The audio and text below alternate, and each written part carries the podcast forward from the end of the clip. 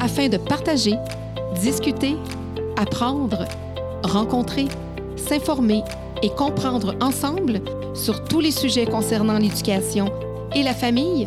Bienvenue ici à votre podcast Éducation Famille. Comment est venu, euh, là, tu as fait ton premier livre où tu parlais de toi, tu as raconté justement ton histoire, mais comment est arrivé, parce que la DPJ est arrivée quand même de façon très sporadique dans ta vie, là. C'était, euh, Oui. tu sais, ils ont pas, il n'y a pas eu un accompagnement de, Non. des années, quoi que ce soit. Comment la DPJ est arrivée dans, dans ta vie, puis de, de, de, de parler, de, de, Ben, faire ton deuxième livre aussi? Ben moi, j'ai tellement été marquée par mon passage en famille d'accueil, par mon passage en centre de réadaptation, la cellule d'isolement, euh, la, la petite douche avec le désinfectant. Ça m'a tellement marqué, ça a laissé des traces. Je me demandais tout le temps, un jeune qui passe des mois et des mois là, c'est quoi les conséquences pour lui? Puis durant toute ma carrière de journaliste, euh, à chaque fois qu'il y avait des, des articles sur la DPJ, des histoires. Je lisais ça avec beaucoup d'attention, puis ça m'interpellait toujours énormément. Euh, mais moi, personne n'était au courant de mon parcours. Je ne parlais jamais de ça, ni à mes amis, ni à mes collègues de travail, à personne. Euh, J'avais honte de ça, moi.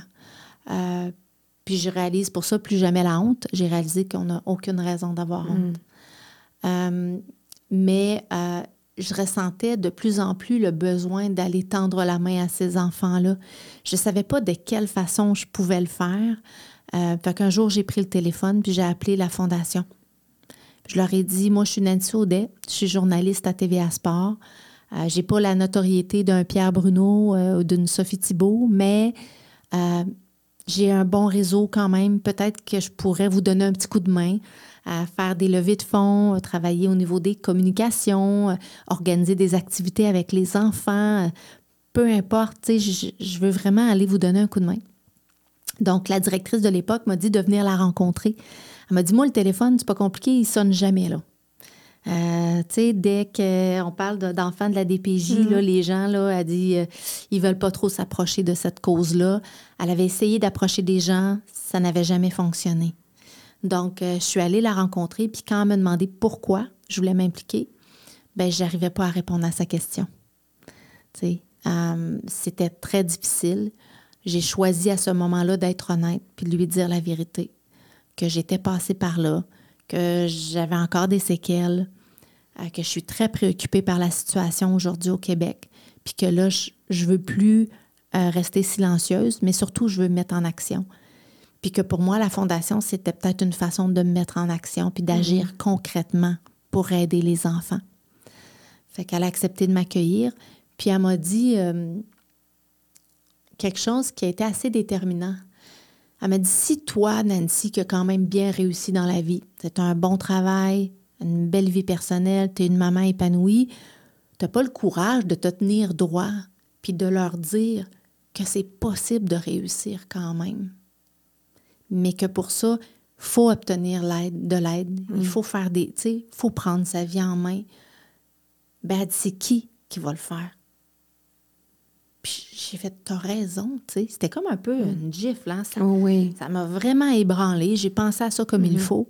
Puis c'est pour ça que quelques mois plus tard, j'ai accepté d'en parler pour la première fois dans une entrevue qui, à ma grande surprise, a fait le tour. Tout le monde me parlait de ça. Moi, je pensais que oh, les gens ne me parleront pas de ça. Personne ne va lire ça. C'est pas comme ça que ça s'est passé. Puis après ça, ben moi, j'ai juste... euh, la vie m'a envoyé plein de signaux que c'est la route que je devais prendre. Sais, j'ai rencontré beaucoup d'enfants, beaucoup d'adolescents, des familles d'accueil. Des... Ce que j'ai entendu dans les trois dernières années, c'est incroyable. Autant du beau que du moins beau. Oui, parce que là, là, tu n'étais plus dans, dans le milieu euh, de journalisme. Puis ton, ton- tes collègues qui ne savaient pas ça, c'était quoi leur regard, leur, leur réaction? euh, comment ça s'est passé? Y a-tu comme un peu. Je, je- comme. Ben, une Comme- grande une grande Ouais, solidarité. la plupart, euh, une grande solidarité. Je l'ai vu au lancement de mon livre. Mm. Très touchée d'être invitée par plusieurs de mes collègues. Euh, tu sais, autant à Radio-Canada qu'au 98.5. euh, je suis à la RDI, je suis à la LCN, à Salut Bonjour. J'ai fait deux entrevues avec Paul Arcan. Très, très, très reconnaissante de cette solidarité. Mais en même temps, je pense qu'ils savent que on doit porter cette cause-là. Sais, C'est aussi, on a aussi une responsabilité au niveau médiatique Ben oui. De parler de cette cause-là. Parce que la situation au Québec, elle est alarmante. C'est pas moi qui le dis. Toutes les études le disent, les statistiques le disent. Euh, et on a une responsabilité. Mais ça n'amène pas de code d'écoute. Quand on parle de ça. C'est comme l'éducation. On m'a déjà dit ça, moi, Claudine, c'est le fun, l'éducation, mais on a des codes d'écoute anémiques. Des codes d'écoute anémiques dans le milieu de la télé, il n'y a pas personne qui veut ça. Donc, mais donc, je suis très reconnaissante. Ouais. Hein? Puis, euh, je pense qu'il y a des gens qui ont été surpris parce que, tu sais, j'avais une grosse carapace. Là. Moi, je, là, je donnais l'impression d'être la fille qui était au-dessus de ses affaires, Ouais. très confiante. Puis, tu sais, mais c'était aussi une façon pour moi de me protéger, tu sais, de ne jamais montrer ma vulnérabilité. Euh, donc là, ma carapace est pas mal brisée. Là. Je pense que là, je pouvais pas euh, être plus authentique que ça par rapport à, à mon parcours. Ça s'est fait doucement, un pas à la fois. J'étais peut-être assez forte maintenant pour être capable d'encaisser toutes les conséquences liées à ça. C'est pas facile.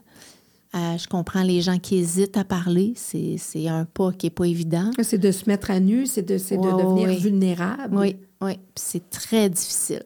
Très, très, très difficile. Mais la situation au Québec, c'est une urgence de santé publique. Je vous le dis, c'est pas normal ce qui se passe. C'est pas normal qu'il y ait eu 132 000 signalements cette année au Québec. Ça, c'est 360 enfants par jour. Euh, c'est nos enfants. Donc, on a un grave problème de maltraitance. Euh, ça fait des années que ça existe. Euh, comme les dossiers sont confidentiels, hein, on ne parle jamais des enfants, on ne les voit pas, on ne les entend pas, mais ils existent. Et par milliers. C'est des milliers d'enfants. Tu sais, on a 85 000 naissances par année au Québec. C'est-tu normal qu'on soit rendu à 132 000 signalements par année? Il y a plus de signalements qu'il y a de naissances. naissance. Non, c'est pas sérieux, là. Donc, tu sais, la protection des enfants, ça a toujours été une valeur fondamentale pour les Québécois. On s'est éloigné de ça. C'est plate, mais c'est la vérité. Il faut revenir à ça, parce que c'est qui nous sommes. Nous c'est la aimons société de demain. les enfants. Donc, peut-être qu'on a pris pour acquis, tu sais, on paye tellement d'impôts. Mm. Peut-être qu'on a pris pour acquis, ah, Québec va s'en occuper, ah, le gouvernement va s'en occuper. Ben non. Le Non, parce qu'il gouvernement. manque de ressources, puis même les ressources qui sont en place n'ont pas eux-mêmes les, tous les- toutes les ressources pour être capables Ben de mener à non, bien ben leur non. travail. Ben non, puis là, c'est plein de jeunes intervenants qui sont pleins de bonne volonté, mais qui n'ont pas d'expérience, pas de Ils tombent souvent au formation. combat parce qu'à un moment Ah, donné, c'est trop lourd. Ça n'a aucun sens qu'ils vivent, ces gens-là. Moi, j'ai beaucoup de respect pour les, les éducateurs, les travailleurs sociaux, tous les intervenants qui travaillent dans des conditions tellement difficiles. Moi, là, je connais pas personne là, autour de moi, dans mon entourage, qui est capable d'aller travailler dans un centre de réadaptation, dans une unité avec 12 petits garçons qui ont des traumas complexes. Puis on les met ensemble, ces petits gars-là. là. Puis on se dit que c'est une bonne idée. Là. Puis vous autres, allez-y, là, allez les guérir. Tu sais, c'est incroyable ce qu'ils vivent, ces gens-là. Mm. Vous et moi, là, on tient pas une semaine là, dans une unité comme ça. C'est pas parce des blagues. Il y a des cas lourds, puis c'est- ça Ben- peut être dangereux pour ta vie. Tu n'as Ben, même pas fait d'intervention, puis tu peux, tu peux euh, te faire euh, te planter un couteau de, dans, une jambe. mais tu peux, comment, mais ça qu'il y en a autant? Mm. Tu sais, comment ça qu'on a un petit garçon qui a été abusé sexuellement par sa mère pendant des années? Comment ça qu'on en a un autre qui, depuis sa tendre enfance, lui a grandi dans un contexte de violence conjugale? Il a vu sa mère se, se faire battre encore et encore et encore pendant des années.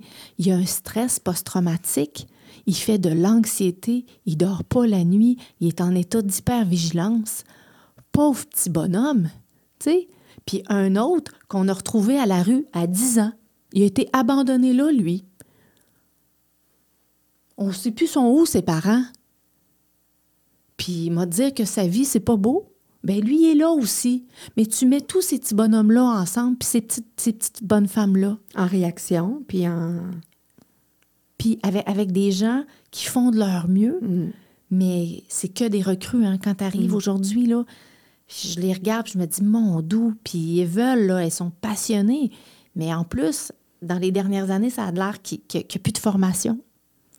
Sont pas. Puis les gens qui sont là, qui dev- normalement devraient les appuyer dans leur travail, ben ils sont trop occupés. Ils n'ont pas le temps de donner, former ou de de- former et de donner la rigueur d'accompagnement qu'ils devraient donner.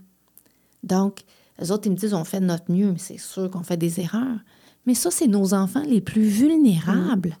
Tu sais, on peut-tu s'occuper de nos enfants comme il faut? C'est un peu comme en enseignement, ils sont en- tellement en manque de ressources. Parfois, il y a des gens qui ont des bacs connexes qui n'ont pas encore en, réalité d'emploi dans le domaine vraiment vers, quel- vers lequel ils vont se diriger. Puis là, ben, ils vont aller acquérir de l'expérience, mais sans nécessairement vouloir rester là. Alors, euh, après ça, ça, ça repart dans leur vraie discipline, en criminaux ou ailleurs, quoi que ce soit. Donc, ça fait une rotation. Puis tu parlais tout à l'heure de stabilité et tout ça. Donc, un enfant peut avoir combien d'intervenants dans un dossier? 7, 8, 10, 12? C'est épouvantable. On repart. Puis là, il y, a- il y a une ligne directrice Un qui commence. garçon de 4 ans que je connais, là, il est rendu à sa cinquième intervenante. Comment voulez-vous qu'il fasse confiance à l'adulte? Puis les parents aussi, parce Puis, que puis un intervenant qui n'a pas le temps d'aller le voir, là. Non, ça, c'est un autre problème. Là. Non, non. On- n'a pas le temps d'aller voir les enfants.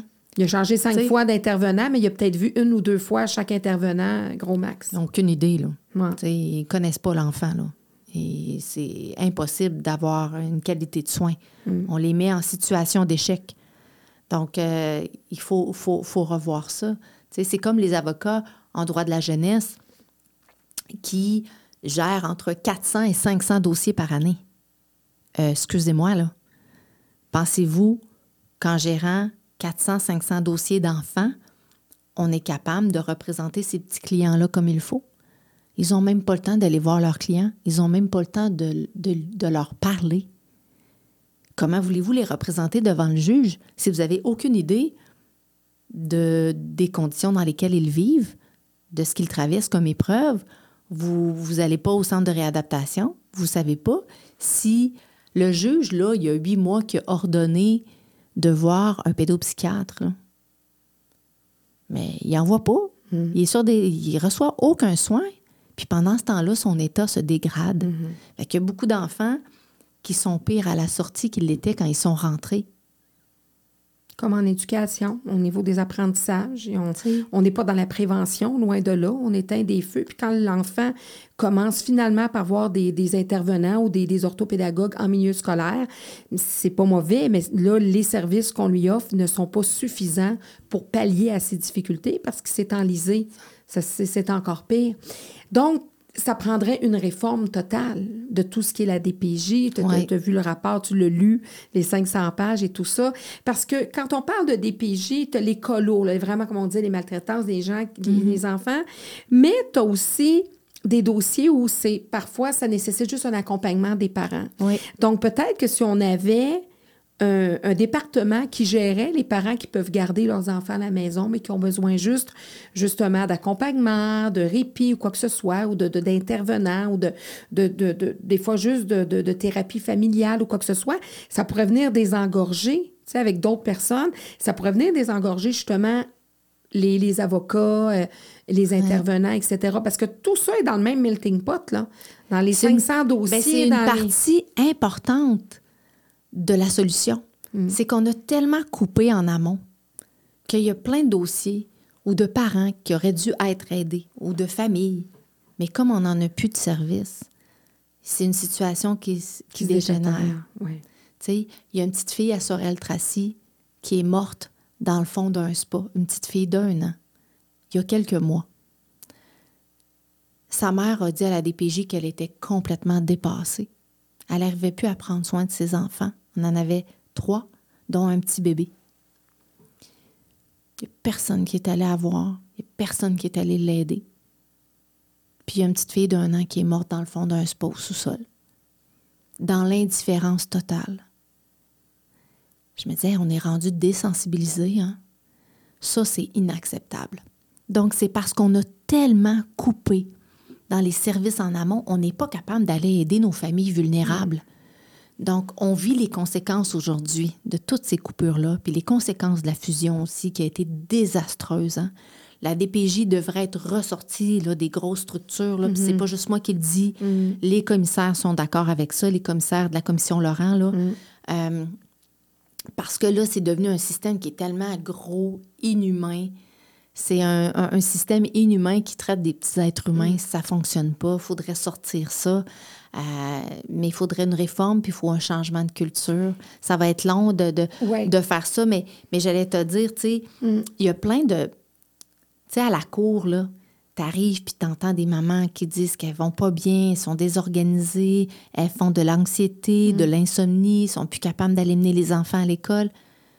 Hey, on peut-tu aller aider notre monde?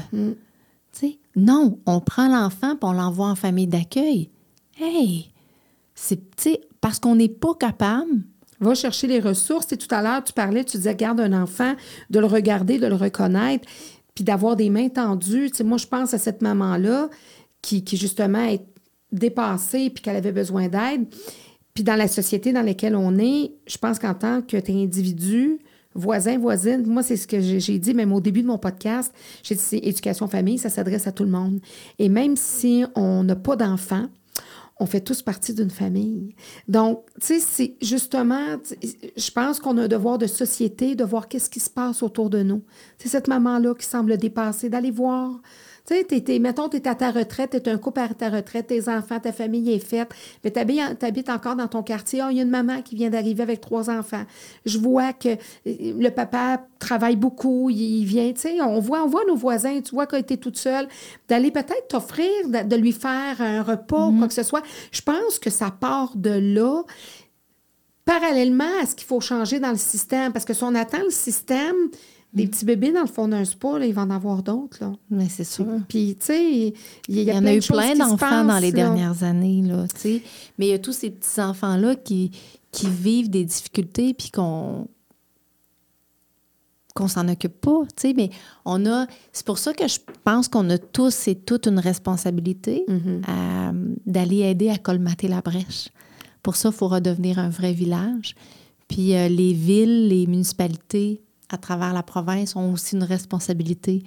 Euh, J'ai eu la chance de m'adresser à 2000 élus de partout à travers la province il y a deux semaines au congrès de la Fédération québécoise des municipalités. Puis ce que je suis allée dire aux maires, puis aux préfets, puis aux conseillers, c'est on a besoin de vous autres. Tu sais, Parce que vous, vous connaissez votre monde. Vous allez sur le terrain. Vous connaissez vos familles. Vous connaissez les besoins. Sais, vous, vous le savez que la petite Sophie, là, durant deux, là, ben, elle mange pas à sa faim à l'école. Puis ses parents n'ont pas assez d'argent pour qu'elle puisse faire des activités parascolaires. Venez donc en renfort. Des fois, avec même du bénévolat, on n'a pas idée comment ça peut donner un coup de main. C'est juste d'utiliser nos structures municipales pour mettre des choses en place pour aller aider nos familles, puis aller aider nos enfants. Oui, puis des fois, il y a des dons. Il y a des dons qui sont là, qui sont prêts, mais il n'y a, pas de y a pas de bénévoles. Tu sais, en Abitibi, à Amos, ils ont mis en place le fonds Ange Gardien Aricana. Il y a un ange dans chaque école. Puis l'ange, il surveille, OK? Hop, un petit enfant en troisième année, il n'y a pas d'habit de neige, il a froid. Il appelle Ange Gardien. Ange Gardien va chercher un habit de neige. Puis deux, trois jours après, l'enfant, il a un habit de neige. Telle petite fille, elle mange pas à sa faim. Ange Gardien arrive, on s'assure qu'elle mange à sa faim. Quand elle est à l'école, elle est capable d'avoir l'estomac plein pour pouvoir apprendre. C'est extraordinaire. Toute la communauté s'est ralliée à ça. C'est des bénévoles, c'est trois bénévoles qui font ça, puis je, je veux les saluer. Je les trouve extraordinaires. Puis ça marche. Savez-vous quoi? Ça fonctionne. L'enfant, là, se sent pas important. Non, mais il y a quelqu'un qui se soucie de lui. Oui. Puis la maman, là, puis on fait ça toujours discrètement Oui. aussi, là. Il n'y a pas de euh, tas de tambour puis de trompette, là. Non, non. Mais c'est sûr que le parent qui, est, qui était un peu déçu de ne pas pouvoir ou qui n'a pas les sous pour acheter un habit de neige, il voit bien que son enfant, il a froid. Ça. Oui, parce que c'est pas toujours Ça- des parents ça- négligents, Ben là. Non, ça lui enlève un stress de sur les épaules. OK, mon enfant, il a chaud pour aller à l'école. J'ai pu stresser. Je peux stresser pour mettre un repas de plus sur la table. Tu sais, c'est tous des petits gestes d'amour, de solidarité qu'on doit ramener dans nos communautés. Euh, on, on, on, on vit tellement dans une, dans une vie qui va vite, Mm, puis tu sais, mm. qu'on valorise aussi. aussi. la réussite professionnelle. J'ai pas de problème avec ça, là. Mais, tu sais, justement, on n'a pas de place mentale, tu sais, parce Mm. qu'on est juste tellement préoccupé par notre carrière. Puis, puis moi, la première, là, j'étais 17 ans dans le tourbillon des salles de nouvelles où je pensais juste à, Oui, la, à la nouvelle du lendemain. Ben oui. Euh, j'étais loin d'être un exemple, là. Donc, euh, Non, parce qu'on sait que des tsunamis médiatiques dans des milieux, le lendemain, le, le tsunami reste là pendant six mois, là. Mais le lendemain, là, le journaliste, il- on est sur autre chose. ben là. oui, non, non, c'est ça. T'es déjà euh, has-been, là. Mais, mais tu sais, je veux dire, t'es Ouais. t'es- t'es- t'es tellement concentré juste sur ta job, Ouais. aussi à avoir de l'énergie pour finir Ouais. tes semaines, t'es centré sur toi-même, sur bon. on veut la nouvelle. Puis oui, puis le, là. temps, puis le temps qui me restait, ben moi, c'était de récupérer, puis de faire un peu de sport. Tu sais, c'est le petit temps qui me restait, c'était ça. Donc, j'ai réussi à libérer de l'espace, j'ai réussi à prendre un recul, puis faire comme, wow, c'est la même chose. C'est-tu tant important d'avoir un char de l'année dans le cours? Mhm. Moi, j'en aurais plus jamais de voiture de l'année dans le cours, je peux te le dire. C'est pas important. Sais, je vais garder mon auto jusqu'à ce qu'elle me lâche. Puis le, le budget, l'argent que ça me libère, j'aime mieux l'utiliser pour aider à la place. Mhm. Je suis pas moins heureuse, hein? Au contraire, je suis bien plus heureuse qu'avant. Puis j'ai moins de possessions. C'est pas grave. T'es plus dans le vrai, là. je suis plus dans le vrai, Dans, ouais. dans la, dans le- la superficie, le superficiel. Oui, oui, oui. Je, je, je vois que les, les gens accumulent beaucoup, beaucoup de choses. euh, puis ils travaillent fort pour être capables de payer toutes ces choses-là. Mais ça fait en sorte qu'on n'a pas d'espace mental, puis on n'a pas d'espace dans notre vie. On est toujours, on, on est toujours à- en train de courir. Fait que comment veux-tu passer, penser à ton voisin si tu es tout le temps dans Ouais, le jus, tu es non, tout le temps occupé? Exactement. Donc, euh, tu sais, je, je, je, je- heureusement, la pandémie, je pense que ça nous a tous amenés à Oui, ralentir un ça, peu. ça a remis certaines pendules à l'heure. Donc, euh, peut-être qu'on a libéré un peu d'espace, je pense. Oui, en tout cas, au moins pour les nôtres, pour, euh, pour nos, nos proches, pour les autres, les étrangers, il y en a que oui, il y en a que non. Mais oui, effectivement, on le voit, hein, que ça, ça a Mm-hmm. eu, il y a eu des changements de carrière, des, des, des, des virages euh, vraiment, là, euh, euh, vraiment de, de, de, de, de gens qui ont, qui ont carrément changé leur pensée, leur vie, leur, leur objectif aussi. Mm. On a parlé un petit peu du sport. On va revenir aussi naturellement à ta mission de. Mais le sport, ça fait vraiment partie de ta vie, là. Tu as une gang de, de, de balles molles? Et moi, là, c'est une de mes plus grandes sources de bonheur. Ouais. Je joue à la balle molle à deux à trois fois par semaine l'été, puis je joue au hockey l'hiver. Je joue au deck hockey avec mon équipe, qui était toute là au lancement. là. L'équipe en arrière, Oui, ça, je c'était mon équipe, c'était mon équipe oui. de hockey. Alors, on est, euh, je trouve ça le fun parce qu'on est toutes des femmes de milieux très différents, puis on s'apporte beaucoup ensemble. On se partage. Tu sais, hier, euh, justement, j'avais un match, puis il y a une fille qui avait une entrevue importante, puis elle a, elle a eu, elle a obtenu le poste de ses rêves, puis on était toutes là pour la féliciter, puis on a dit, Ah. on va gagner la game pour toi, tu le mérites, tu sais, puis cette solidarité-là, Féminine. c'est beau. Ouais. C'est beau. C'est, ça me fait beaucoup de bien. Mais aussi, moi, j'ai appris avec au, au fil des années que moi, je dois bouger. Mm. Euh, parce que je dois, je dois être en santé. Puis le sport, ça me permet d'être en santé physiquement, mais mentalement aussi. Euh, ça libère mon stress, ça libère ma, ma, ma- parfois ma tristesse. Je passe beaucoup de choses dans le sport. Moi, ça me fait vraiment, vraiment du bien. C'est un échappatoire. Oui, c'est essentiel à, ma, à mon bonheur, en fait. Donc, euh, j'en ai toujours fait, euh, puis beaucoup. Puis c'est, je m'étais aussi un petit peu dans les dernières années éloignée. Puis là, je, suis- je suis revenue à ça, puis ça m'apporte énormément de bonheur. Puis je trouve aussi que c'est un bel exemple que je donne à Lona. Là, Lona, elle me suit partout, puis elle aussi, elle fait beaucoup de sport. là. Je pense qu'elle va être une sportive comme, euh, comme sa maman. Mais, euh, mais c'est une vraie passion. Là. Je te dis, là, moi, là, je joue, là, puis c'est comme si je jouais là, dans les ligues majeures, tu comprends? J'ai bien du fun, mais je prends ça bien au sérieux. T'es très compétitive. Je suis très compétitive, oui.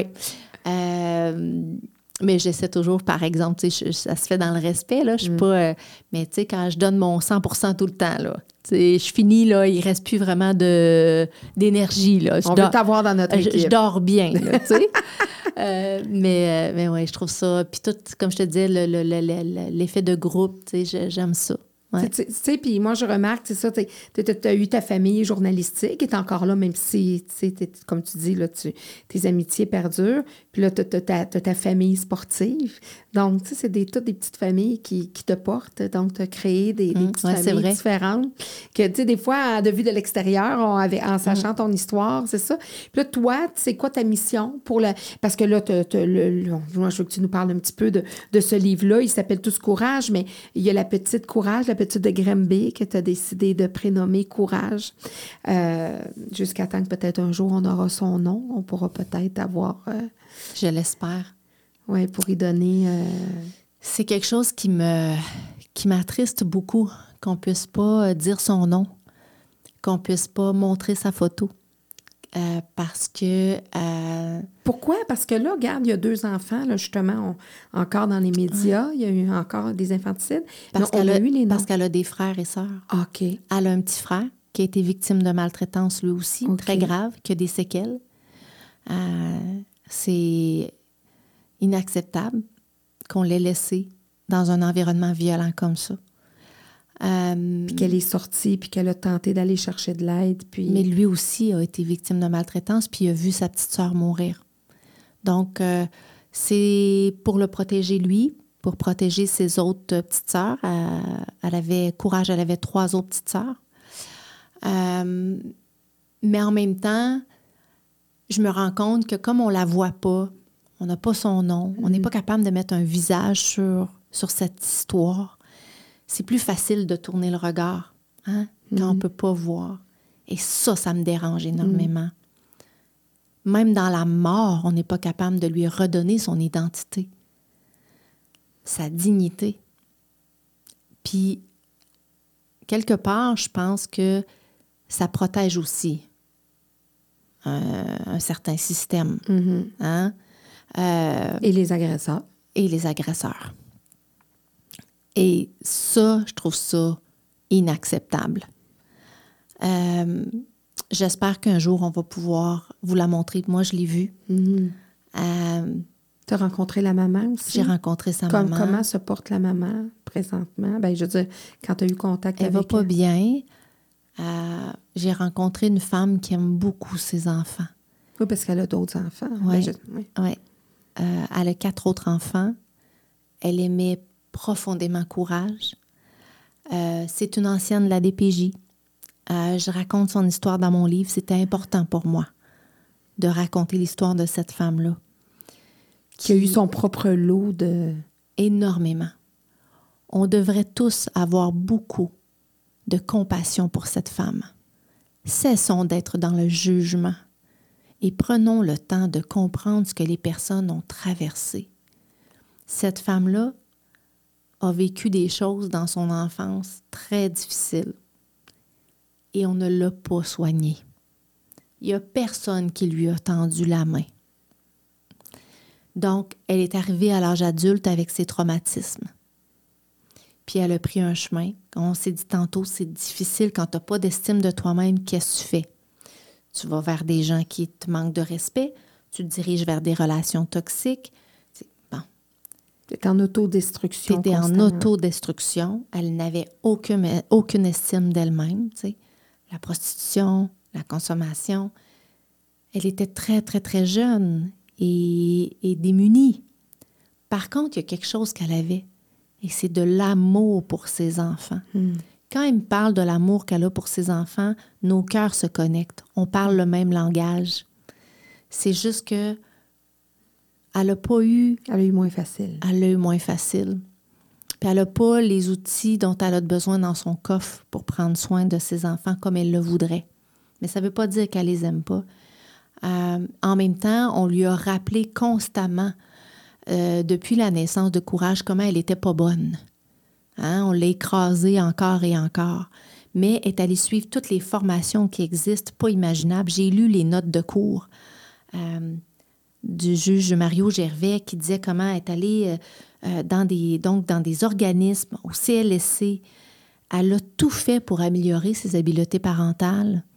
Je voudrais saluer ça parce que c'est pas tous les parents qui ont le courage d'aller faire ça puis de se remettre en question.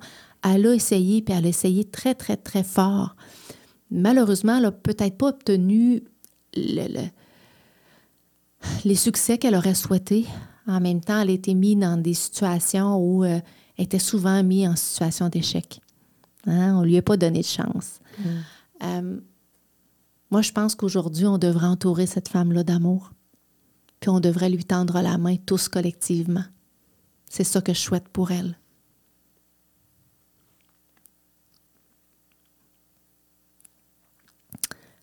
Elle vit beaucoup de souffrance. J'aimerais ça qu'on lui donne l'opportunité de devenir une vraie maman. Mm. C'est ça qu'elle souhaite. Mais pour ça, il faut, il faut qu'on vienne lui donner un coup de main. Il y a du travail à faire. Il y a du travail à faire, mais, mais j'ai confiance en elle. Mais il faut commencer par la guérir, mm-hmm. puis soigner ses traumatismes. Elle n'a pas été indemnisée par la CAVAC. Ça n'a pas sa raison d'être. Elle n'a pas été considérée comme une victime. Elle n'est pas considérée, c'est une victime. Et puis elle a vu sa petite fille mourir dans ses bras, dans des conditions atroces. Elle a vu sa fille souffrir pendant des années. Elle l'a vu avec des blessures, avec des brûlures. Elle l'a entendu dire qu'elle voulait se donner la mort. Elle a tout fait pour euh, lancer des signaux d'alarme. Puis elle, aujourd'hui, son constat d'échec, c'est qu'elle n'a pas pu protéger son enfant, malgré toutes les fois où elle a crié à l'aide et on ne l'a pas entendu. Donc, il y a la culpabilité qui... Énorme, énormément. Donc, j'espère sincèrement qu'on va venir lui donner un coup de main. Pour ce qui est de courage, moi, je veux juste te dire que, tu sais, je ne l'ai pas connue, hmm. mais elle occupe une grande place dans ma vie. Puis, euh, des fois, quand ça m'arrive, tu sais, de, manquer un petit peu de... Ben moi-même, de manquer un peu de courage ou d'être un peu découragée, puis de me dire, on n'y arrivera jamais. Là. Tu sais, ce système-là est tout croche depuis 30 ans, puis les gens me regardent, ah, tu parles dans le vide, puis tu sais, ce que tu fais là, ça va pas rien donner. Des fois, ça m'affecte. Puis je m'arrête, puis je pense à elle, puis je me dis non. Tu sais, elle, a eu un vrai courage. Et que mhm. moi, je vais me tenir euh, debout, puis je vais, je vais tout le temps me relever. Puis euh, j'ai espoir, j'espère qu'on va lui redonner sa, dignité en s'assurant de, de, ben, de, changer une culture qui doit être changée, mhm. puis en prenant plus soin de nos enfants pour euh, nous assurer ben, que, que ça arrive plus jamais. Parce que encore, je veux dire, il y a quelques jours, il y a deux enfants qui sont morts noyés à Laval.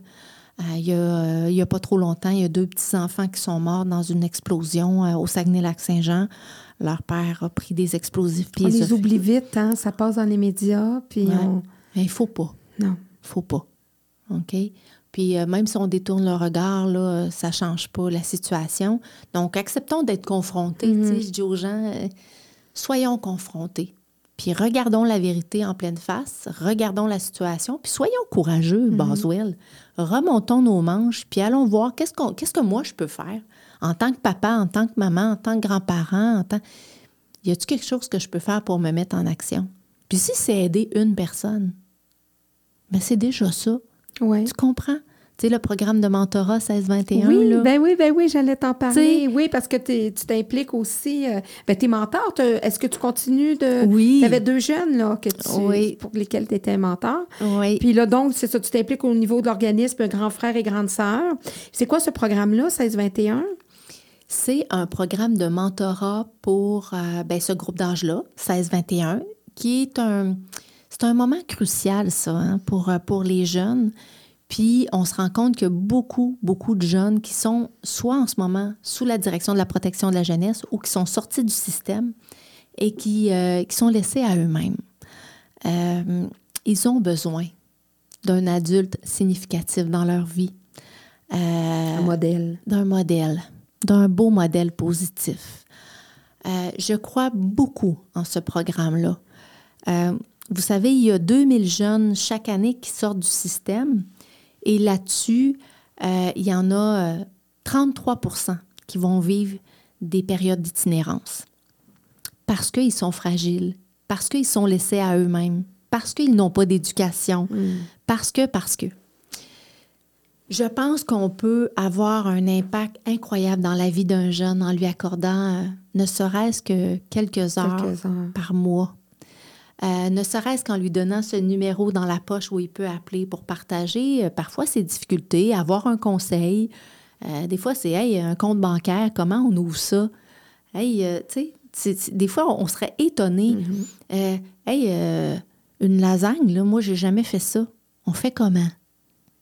Mais il y a des jeunes qui ont même pas ce numéro-là dans la poche, ou même pour partager une belle nouvelle.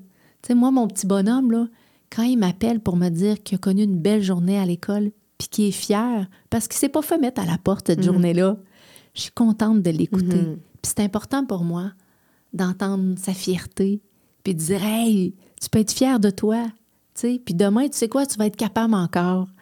C'est précieux, ça. Mhm. Donc, on peut, en tant qu'adulte, puis les gens qui me disent qu'ils n'ont pas, le- qu'ils ont pas de temps, c'est pas vrai, ça. Prenons le temps. On peut tous prendre On le peut, temps. tout avoir, on peut tous avoir un petit 2-3 Tu sais, heures. le, le qu'on peut 3-4 enlever. heures que tu passes sur Facebook, là, à scroller, là, Oui. ben, prends-le pour un jeune. Mhm. Tu sais, ils disent, tu sais, pour qu'un enfant se, se développe à son plein potentiel, on dit qu'il faut cinq adultes significatifs dans sa vie. Parents, grands-parents, oncles, entraîneurs, enseignants. Il y a plein de jeunes en ce moment au Québec là, qui en ont zéro. Le savez-vous, le nombre de jeunes qui n'ont même pas un adulte significatif dans leur vie? Après ça, on pense qu'ils vont se développer. Ils vont s'en aller vers quoi? C'est vont leur modèle? Mais c'est ça. Donc, j'aime ce programme-là.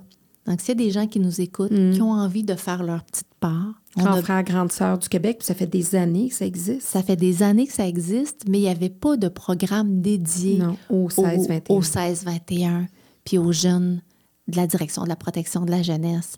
C'est un programme qui a été mis en place sur mesure pour eux. Il y a des gens qui ont été formés pour ça. Euh, donc, c'est assez facile quand même là, de remplir le formulaire. Vous allez être rencontrés, il y a une entrevue. Bien sûr qu'il y a une enquête de sécurité, c'est normal. hein. Mais euh, moi, pour le vivre, c'est pas toujours facile. C'est des parcours de vie pas toujours Mhm, évidents. mhm. Puis Il y a des défis. qui il y a des défis. Ouais. Il faut des gens qui sont solides sur Ouais, leurs ouais, jambes. Mais moi, là, je reçois beaucoup plus que je donne à travers ces relations-là.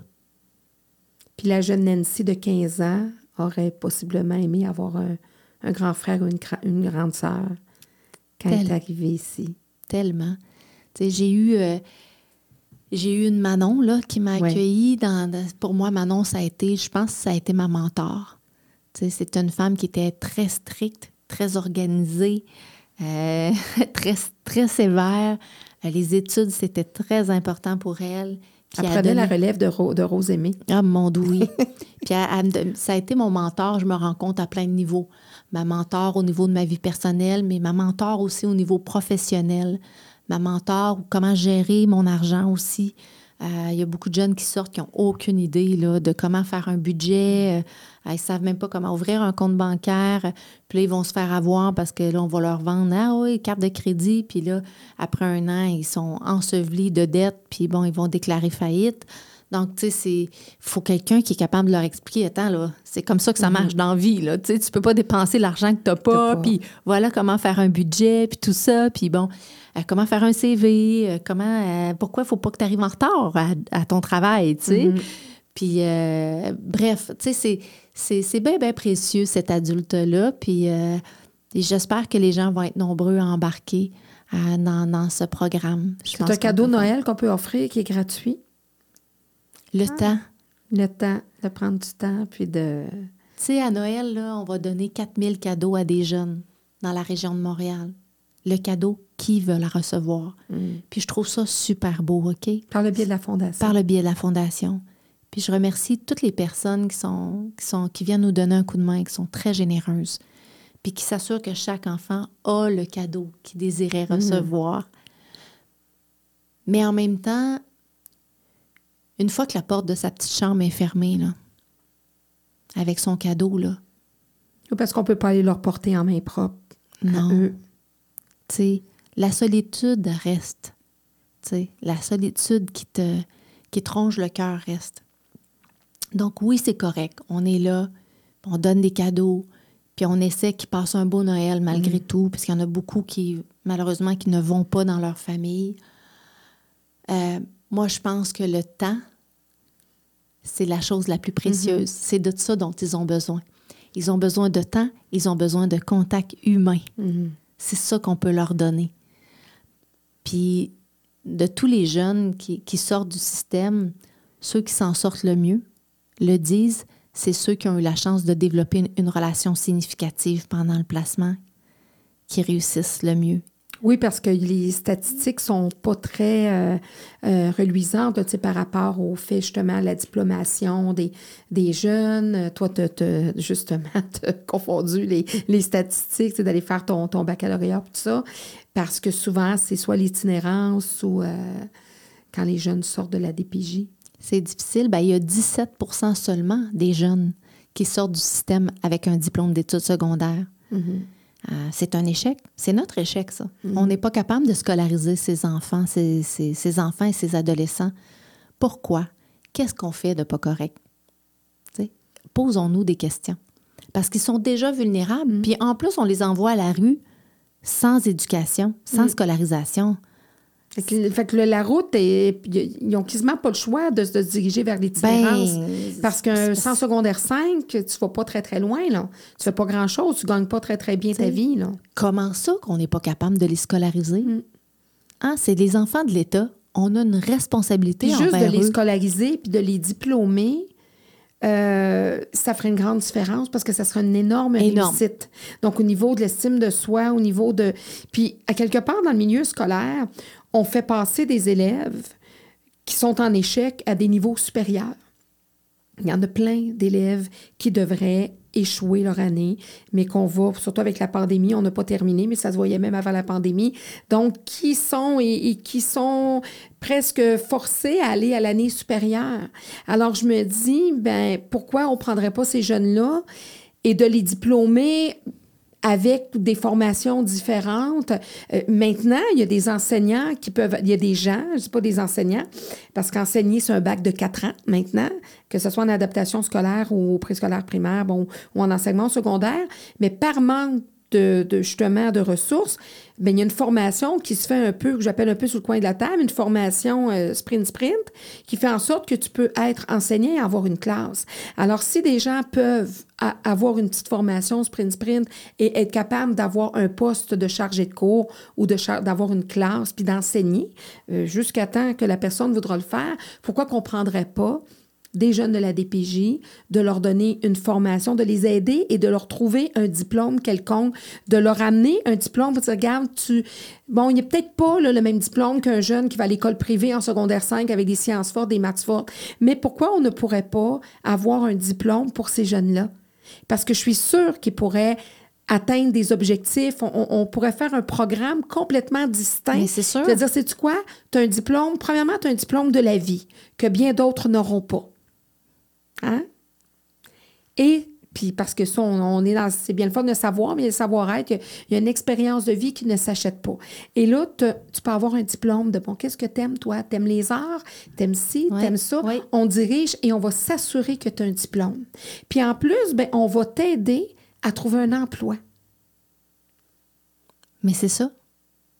Mais c'est ça. Parce que là, Exact. on, on- on- on pense que ces enfants-là qui ont vécu des traumas complexes apprennent comme les autres. Premièrement, ils apprennent pas comme les autres. Non, puis c'est pas qu'ils n'ont pas d'habileté non plus. Non, ils sont très intelligents, je peux vous le dire. hein. Ils sont impressionnants même.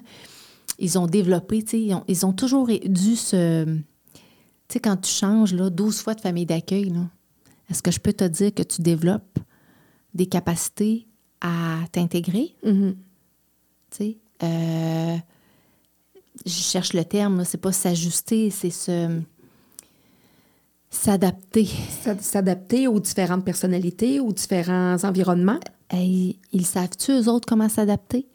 Donc, l'UMQ, l'Union des municipalités du Québec, a mis en place un programme emploi pour les jeunes de la DPJ. Euh, je capote sur ce programme-là. Et à Laval, cette année, ils ont décidé de donner un grand coup. ils ont engagé, je pense, c'est 25 jeunes dans différents départements de la ville. Donc, Hmm. Avec travaux des bons publics- salaires, travaux des avantages. publics, bibliothèque, Mhm. au greffe, au service d'incendie. Hmm. Et je suis allée rencontrer ces jeunes-là. Si tu avais vu la fierté dans leur regard, les épaules Ils droites, sont reconnus. là, Oui, ils oui. sont reconnus. Mais pas juste ça, ils, ils ont appris des choses. Mhm. Les gens, ils me disaient, ils étaient bons, ils ont bien travaillé, puis en plus, ils avaient un salaire décent. Mhm. Je pense qu'on a trouvé une porte. Tu sais, quand tu dis, ils peuvent faire des choses, mais oui, Mhm. dans un contexte où on est en pénurie d'emploi, On le fait avec les autistes. tu sais, On le fait avec des, des, des, des, des jeunes qui ont des limitations intellectuelles, des limitations euh, académiques, etc., avec des diagnostics. Pourquoi on ne le ferait pas? Parce que, justement, il faut changer le regard des jeunes de la DPG. Parce que souvent, le regard, c'est bon, c'est des jeunes qui ont fait des mauvais choix. On ne pense pas des fois à tout ce qu'il y a derrière leur parcours. Alors, on va, tu sais, on, c'est ça. Même en tant qu'employeur, on va se dire, ben, est-ce que je donne la chance à un autiste qui n'a pas demandé d'être autiste, qui est comme ça, puis qui va, ou je donne la chance, excusez l'expression, à un petit voyou qui va peut-être venir voler dans ma caisse? C'est, c'est ça que la société regarde. C'est, c'est ça le questionnement des fois qu'on, qu'on va se faire. Alors, il faut vraiment Et les amener à un autre niveau, les ces petits voyous, là, quand on leur Ouais. tend la main, là, et- Ben ils, oui. sont très, ils sont très loyaux. Ah oui, je peux vous dire oui, ça. Puis là, je dis ça, j'ai pris ce terme-là Puis, exprès non, non, parce non, que mais c'est souvent le, le, le- Le, préjugé. le Ben, préjugé que les gens Ben, ont, là. D'ailleurs, il y a beaucoup de villes à travers le Québec qui ont refusé de faire le programme, puis parce qu'ils ont des craintes, parce qu'ils ont des préjugés. Donc, c'est de là l'importance pour moi de prendre la parole, de Mm. leur dire non.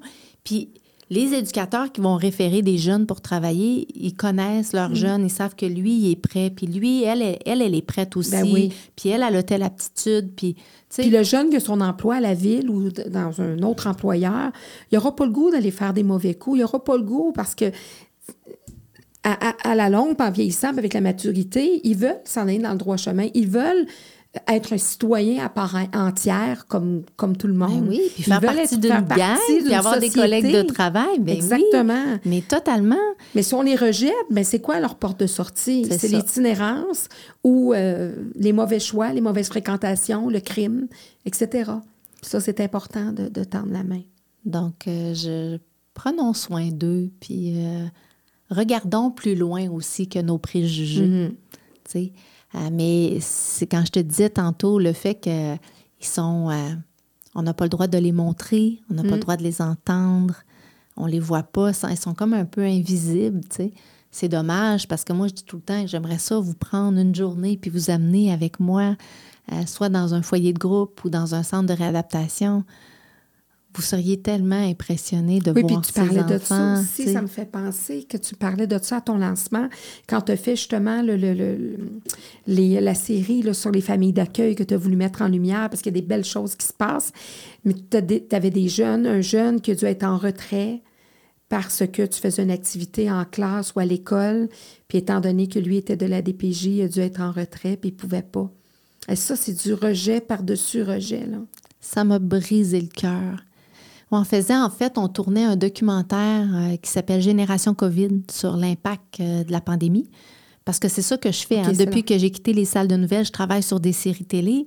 Euh, j'ai animé Être famille d'accueil, mais j'ai fait aussi Génération COVID. Et quand on est arrivé en tournage dans une maison de jeunes, il y avait des beaux jeunes brillants. Là. C'était tellement intéressant de les écouter parler. Puis il y avait ce jeune-là, qui est un, un jeune de la DPJ. Euh, et c'est le seul qui n'avait pas le droit de nous parler à la caméra. De le voir assis au coin en train de regarder les autres nous donner des entrevues puis partager avec nous comment il s'était senti, c'était quoi les difficultés.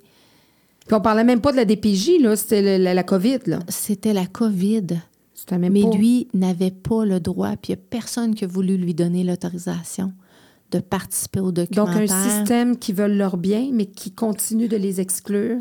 Et, et là, parce que ce jeune-là, avant d'être en retrait pour cette activité-là, il n'était pas en retrait, il faisait partie d'un groupe de jeunes. Oui. Et là, on a dit à tout le monde, regardez, là, lui, là, il n'a pas le droit de participer avec Ah vous. oui, pourquoi? Qu'est-ce qui se passe? Puis là, ils vont le questionner. Et Pourquoi? épouvantable. C'est. C'est. on- Et- c'est- épouvantable. En tout cas, j'ai pas de mots. C'est rare que ça arrive. Il y avait de des mots. choses intéressantes à nous raconter. Ben oui. Parce que la pandémie, pour les enfants de la DPJ, ça a eu des conséquences. Ben oui.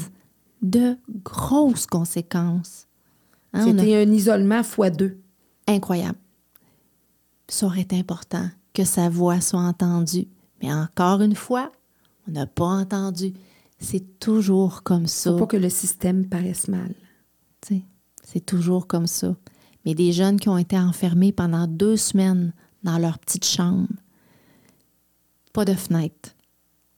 Il y en a eu, puis il y en a eu beaucoup.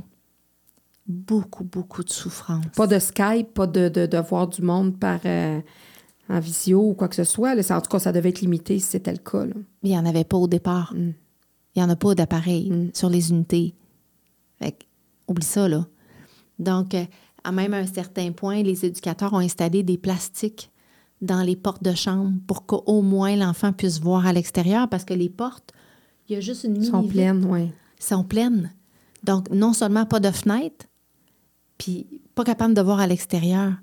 Pouvez-vous imaginer 14 jours comme C'est la ça? prison. C'est la Même- prison. Même qu'en prison, sont, sont mieux. Mais donc, tu sais, c'est important qu'on sache ça. Mm. C'est important qu'on soit conscientisé. Mais comme on peut pas leur parler, ben là, hey, les gens à la maison, ils, ils sont pas au courant de ce qui se on passe. n'est pas dans un pays sous-développé, là. Non, mais je peux te dire que des fois, là, on peut se poser de sérieuses questions Mm. sur comment on les traite. Comme... Donc, euh, donc j'aimerais ça, moi, mon espoir, c'est qu'on les voit plus, puis qu'on les entende plus. C'est ta mission, c'est ta mission pour les prochaines années, Ouais. à travers, peu importe, à travers des documentaires, à travers l'écriture de livres, Ouais. de la fondation en tant que marraine. Oui. Ben, je te dis, continue ton Oui. beau travail, vraiment. Euh, moi, Nancy, écoute, à chaque fin d'entrevue, euh, vu que je suis un prof, je remets un diplôme. Ça Oh sera pas là ton premier, mais j'ai un diplôme personnalisé Oh là que j'offre à mes invités.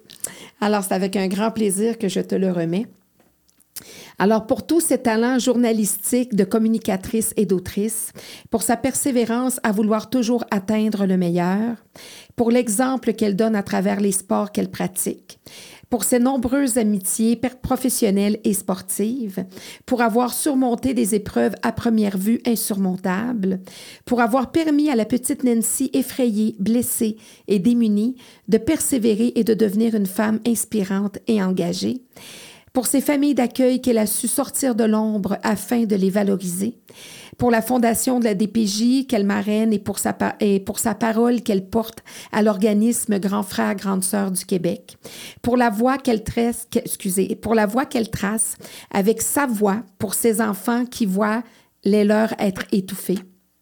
Pour son courage à elle et celui qu'elle insuffle aux enfants courageux, pour la petite courage qu'elle a elle-même prénommée et qui veillera certainement sur elle et ses missions, pour avoir transformé une honte imposée en fierté méritée, pour avoir su reconnaître les mains tendues sur sa route et pour en être devenue une à son tour, parce qu'en se laissant sauver la vie, elle a assuré la continuité de celle de beaucoup d'autres.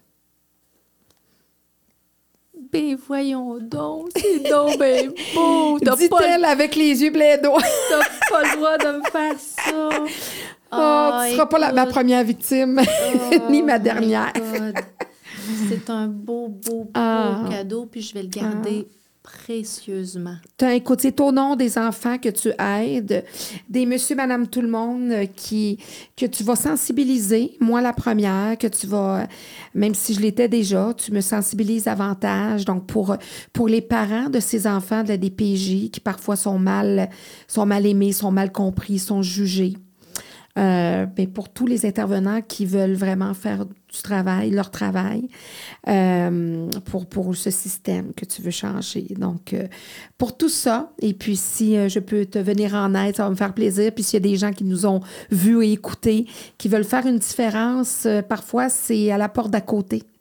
Parfois, c'est à l'étage au-dessus, en dessous, euh, dans la classe de nos enfants, dans notre propre famille.